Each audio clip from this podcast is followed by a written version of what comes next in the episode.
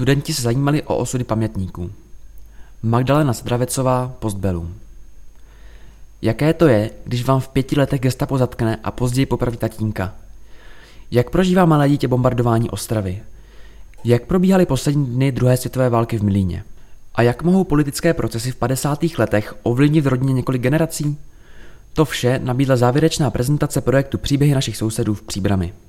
Ve středu 15. června 2022 se v aule Valdorfské školy v Příbrami sešli žáci, pamětníci, zástupci Hornického muzea Příbram a veřejnost na závěrečné prezentaci projektu Příběhy našich sousedů, který se v Příbrami konal s podporou Hornického muzea Příbram a Středočeského kraje již po čtvrté.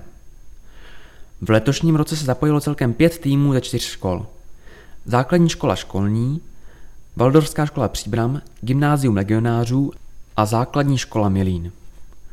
Od ledna tohoto roku týmy pod vedením svých učitelů Zuzana Angelová a Lubomír Mašek z Valdorské školy, Monika Levíčková ze základní školy Milín, Jiří Jílek z základní školy školní a Božetěch Burda z gymnázia legionářů zpracovávali životní osudy vybraných pamětníků. Žáci se mimo jiné dozvěděli více o odboji a posledních dnech války na Příbramsku, politických procesech v 50. letech nebo o bombardování Ostravy. Dva týmy si za svůj hlavní výstup zvolili audioreportáž, se kterou jim pomáhali zkušení redaktoři Českého rozhlasu v Praze. Dva týmy vytvořili krátký animovaný film a jeden tým se odvážně pustil do videoreportáže. Závěrečnou prezentaci moderovala Magdalena Studená. Hudební doprovod obstaralo smyčcové uskupení Fidly Midly ve složení Hana Slepičková, Hana Kopecká a Matyáš Paul. Úvodního slova se ujal ředitel Hornického muzea Příbram Josef Welfl a Magdalena Sabravecová, koordinátorka projektu v Příbrami. Půlroční žákovské snažení posuzovala odborná porota ve složení Stanislava Velková, základní škola Obecnice, a Václav Trantina, památník Vojna Lešetice, která na závěr prezentace poskytla týmům slovní hodnocení jejich půlroční práce. Projekt byl letos nesoutěžní, přesto si každý tým, učitelé i porodci odnesli hezké dárky od sponzorů.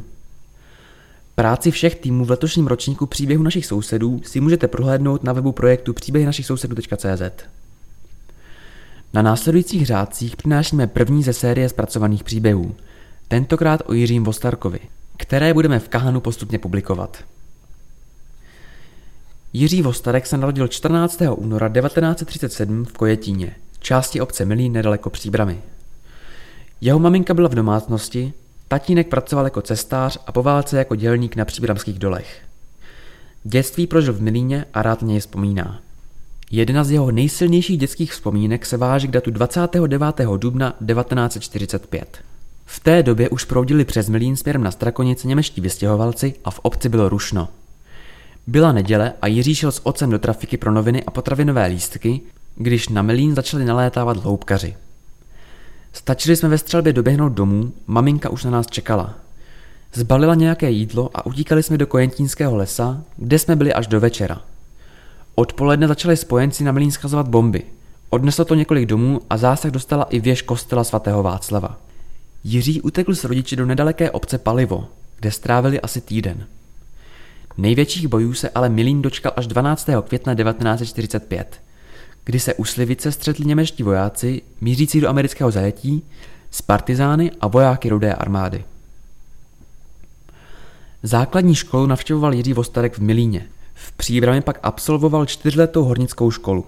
Pracoval v Mnížku pod Brdy na železných žílách jako důlní technik, později v Příbrami na uranových dolech. Vojenskou službu absolvoval u pohraniční stráže. Dne 21. června 1968 byl Jiří Vostarek zrovna na šachtě číslo 6 nedaleko Milína, kde pracoval jako naddůlní větrací technik. Ten den začala Československo obsazovat vojska Varšavské smlouvy. S kolegy práci přerušili a na protest šli v průvodu do příbramy na ústředí úranových dolů. Reakce ze strany KSČ na sebe nenechala dlouho čekat. Jiřího Vostarka přeřadili na šachtu číslo 19, která se nacházela až u Dubence a zařadili ho mezi běžné horníky. Tady nakonec fáral až do odchodu do důchodu a nikdy za to nepřestal cítit křivdu. O historii se Jiří Vostarek zajímal už jako dítě. V listopadu 1974 se stal kronikářem obce Milín a jako první se pustil do uspořádání a přepsání pamětí původně sepsaných Antonínem Hejnicem. Další události už zaznamenával sám, a to až do začátku roku 2022.